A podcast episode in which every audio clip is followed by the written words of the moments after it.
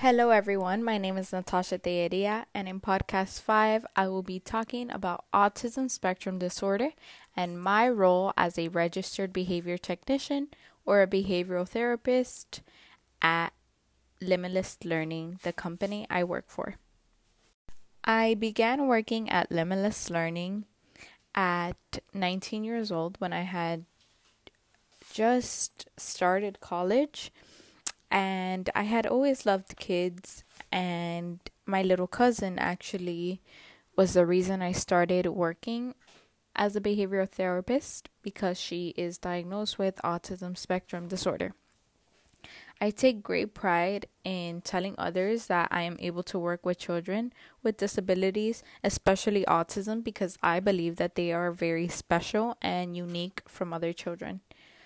Although I started at a relatively young age, I believe that this experience has allowed me to grow as a person and to appreciate the small things, such as being able to communicate with others and being able to express myself in ways that I see that my kids struggle with.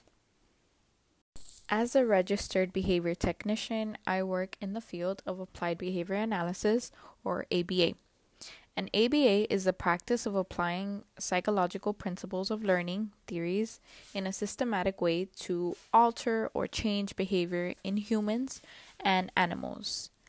It is mainly used as a treatment for autism since it is the most effective and most well known evidence based practice.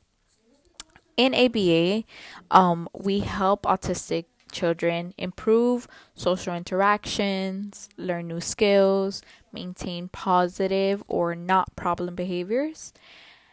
And it is a lot of fun. A lot of it looks like playing, but we are teaching um, the children the necessary skills they need to become successful and independent in the future. In applied behavior analysis therapy, we focus on socially significant behavior significant behaviors. Socially significant behaviors include reading, academics, social skills, communication, and adaptive sk- adaptive living skills. Adaptive living skills include gross and fine motor skills. So that can be handwriting, um, jumping, things like that. We also work on eating since a lot of autistic children have a lot of food se- selectivity. We work on food food preparation, toileting, dressing themselves, personal self-care, domestic skills, time, money, value. We work on a lot of things in order to make the child more independent in the future. A common misconception that I talked about in one of my other podcasts was that ABA wants children to become indistinguishable from their peers, that we want them to be like robots to do everything that we that the therapist or their parent tells them to and that's not the case at all. We te- we allow the children to act the way that they are and we give them stim breaks which is um time to allow them to do as they please. A lot of the kids that I see have repetitive behavior, which is a core deficit of autism, which can be vocal stereotypy, motor stereotypy, which may look like hand flapping or shaking a leg and stuff like that. And we give them a lot of time to express themselves in the way that they know how to.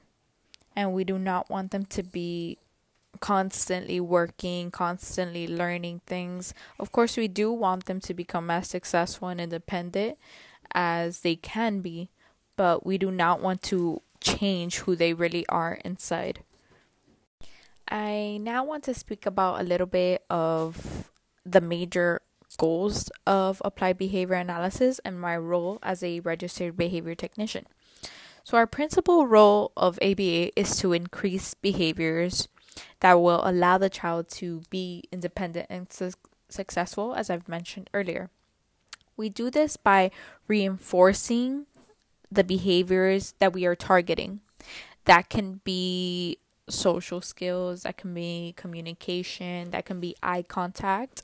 And we work with behavior analysts, board certified behavior analysts, to ensure that we are targeting socially significant behaviors that these children will need in the future.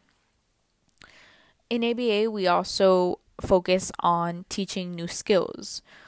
Um, an example of this could be systematic instruction and reinforcement procedures to teach functional life skills, communication skills, or social skills.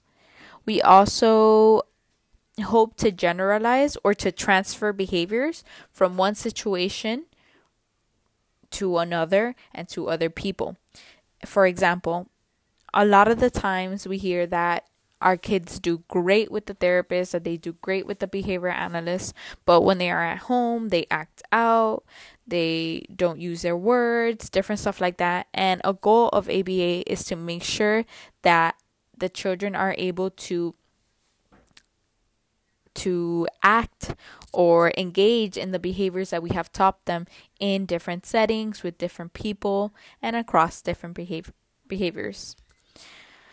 We also re- one of the main goals of ABA is also to reduce interfering behaviors that may conflict with the child's progress, such as self injury or stereotypy, and even pica, which pica is when children eat non edible things from the floor, from different any from anywhere literally.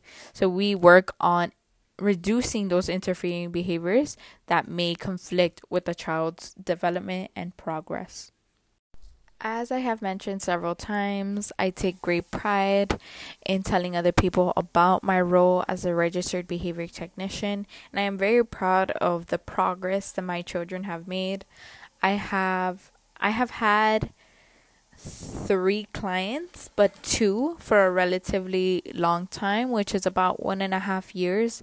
And every day I am able to celebrate the little progress that they made, whether it be looking at me for a second or asking me or requesting something that they have never requested before. I sincerely love and appreciate the field of applied behavior analysis because it makes a huge difference in the lives of these children and their families. I hope you enjoyed my podcast and thank you so much for listening.